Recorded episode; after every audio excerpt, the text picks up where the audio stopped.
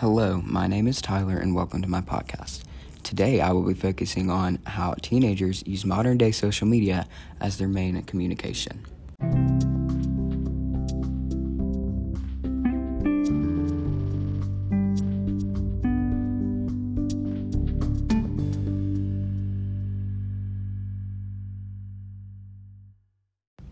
Many adults feel that social media is draining our brains, mainly because they see this as a way of not connecting with the outside world and society.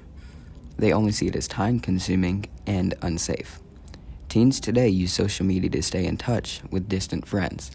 This can be helpful for making plans and especially when you don't get to see them every single day at school. Here is one of my friends explaining how she uses social media.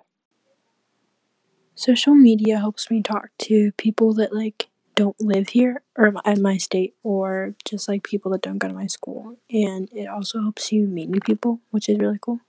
So, yeah. Here is another one of my friends explaining how she uses social media. I use social media mainly to keep with my family and friends, but I also like to keep track of trends and politics on it as well. I have made many friends off social media, and it feels nice to be able to stay in touch even when we're not together. I think one of the main reasons that adults see social media as something bad is because it destroys self confidence.